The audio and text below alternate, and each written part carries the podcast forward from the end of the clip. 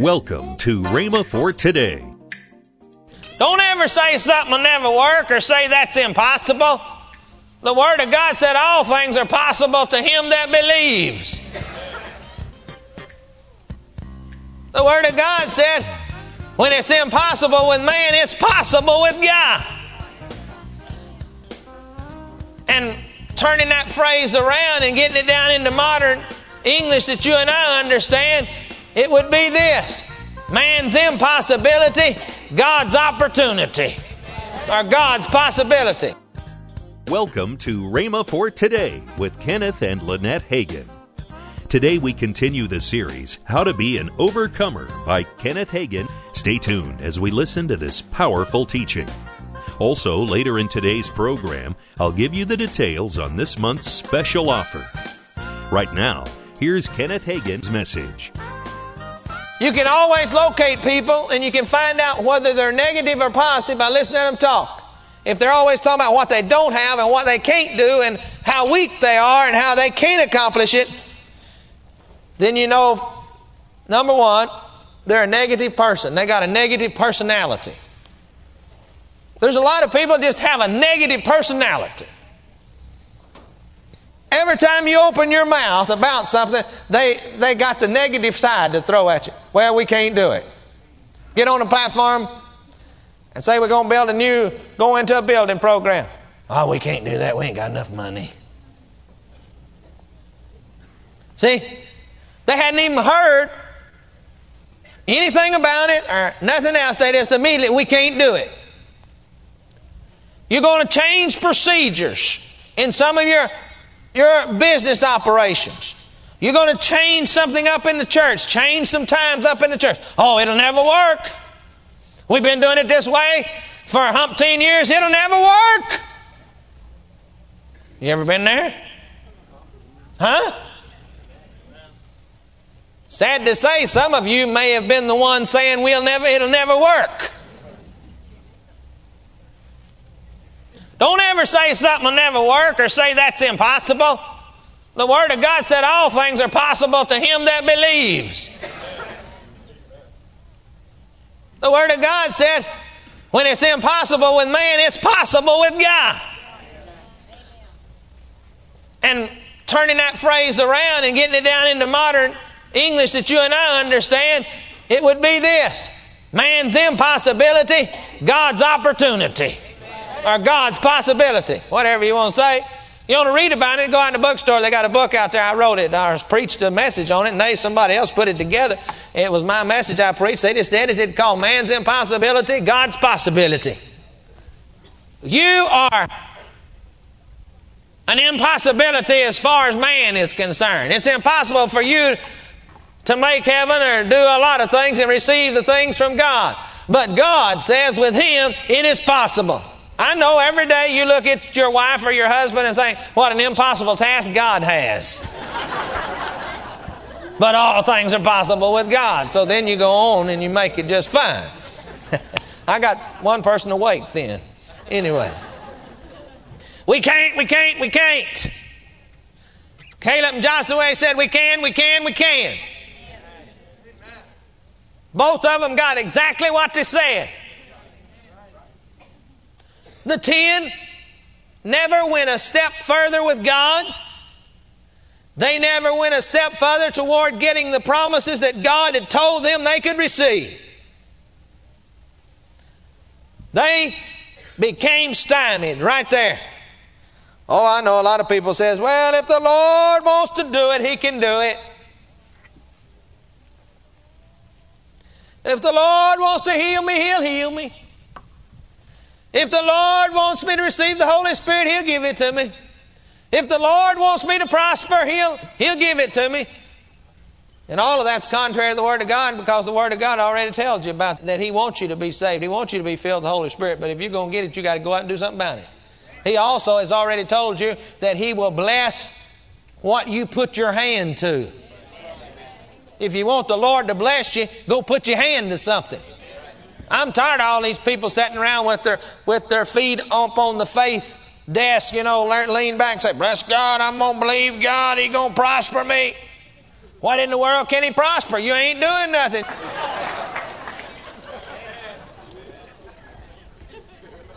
You got to go out and get busy, do something. Put your hand to something and go to work, and God said, I'll bless it. I'm on the case of those super faith men. And with all that super faith, they starving to death. Well, I better go on now. I'm going to get in trouble. I'm meddling too much. After a few verses here, we get down to verse number 9 of 14th chapter. Joshua says, Oh, my Lord, don't rebel against God.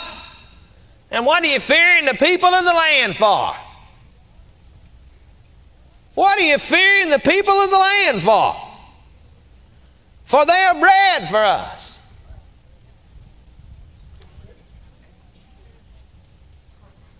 In other words, we can take them anytime we want to. You just go over and get you a slice of bread anytime you want to. And do whatever you want to with it. Stomp on it, throw it away, eat it. Doesn't make any difference, whatever you want to do. Isn't that right? That poor old bread can't do nothing about it. Because you've got the control and authority over it. And that's what Joshua is trying to tell these people. I don't care how big and how strong they are. I don't care how big their cities and how many walls they got. They have bread for us because God's already said He's give us the land if we'll just go take it. It's a damn bread for us. He went on to say their defense has departed from them. And they don't even know it. See, they're sitting over there trusting in their bows and arrows. And the children of Israel, if they'd done what they're supposed to, could have leaned back on the arm of Jesus and trusted in the arm of the Spirit and walked right in. But that group didn't get to, their kids did. And their kids did exactly that, and they got exactly what God told them they'd get. He said, Fear them not. But the congregation rose up with stones to stone Joshua for being a man of faith. Does that sound familiar? Does that sound familiar?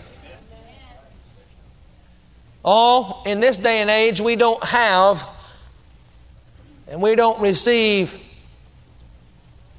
real stones, but we have received a lot of verbal stones. And sometimes I'm not, I'm not so sure that the verbal stones don't do more damage than a real stone hitting you would do. Because that bruise will heal and it'll be gone after a while and you forget about it. But those verbal bruises, many times, it, you have to continue to fight to overcome those for years and years and years and years and years. And you have to stand on the Word of God to keep them from coming back and, because you hurt them and they registered up here. They're going to stone them. And it took a supernatural act of God to keep Joshua and Caleb from being stoned. I mean, it says here, and the glory of the Lord appeared in the tabernacle of the congregation before all the children of Israel. Now, all of a sudden, he made his presence known. See, he's there all the time. See, he's in this building all the time. But while ago, we got to worship and he made his presence known. He's here because we bring him in. But he can, he can make his presence known. He made his presence known. And the Lord said to Moses, He didn't even talk to the congregation, He talked to Moses. Now you'll find out that he was upset with them, highly upset with them. He talked to Moses.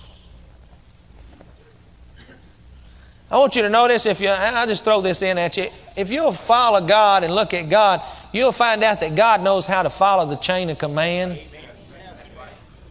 God understands spiritual authority because He, he put it in existence.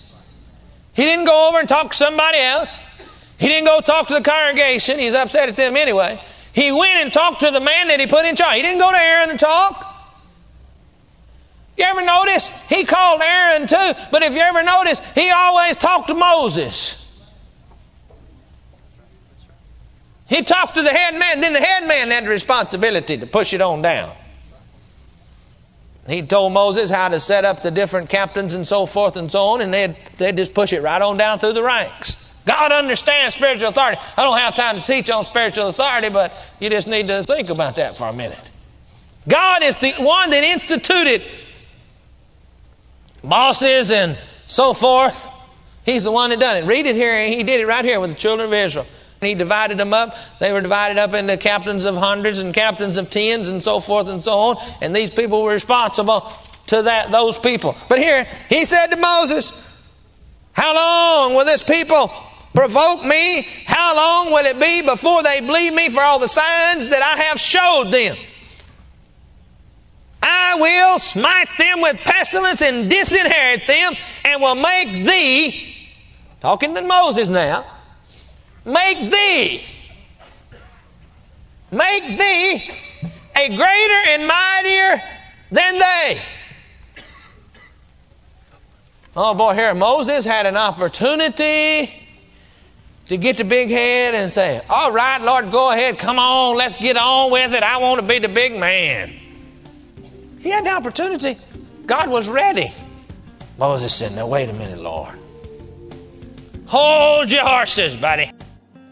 Welcome to Rhema for Today with Kenneth and Lynette Hagin. Right now, let's join Kenneth and Lynette Hagin. We have a wonderful Oh, it's a offer. great offer. Um, oh, these are some of my favorite books that we have. You know Yes. what? These were done many, many years ago. Yeah. Um, and it is uh, a Bible uh, faith study course. Course. These are great for um, Bible studies. or, Or- or just, groups. Yeah, or you're just studying yourself. Bible faith study course, the healing study course, the prayer study course. These are big books. The Holy Spirit and His gift study course.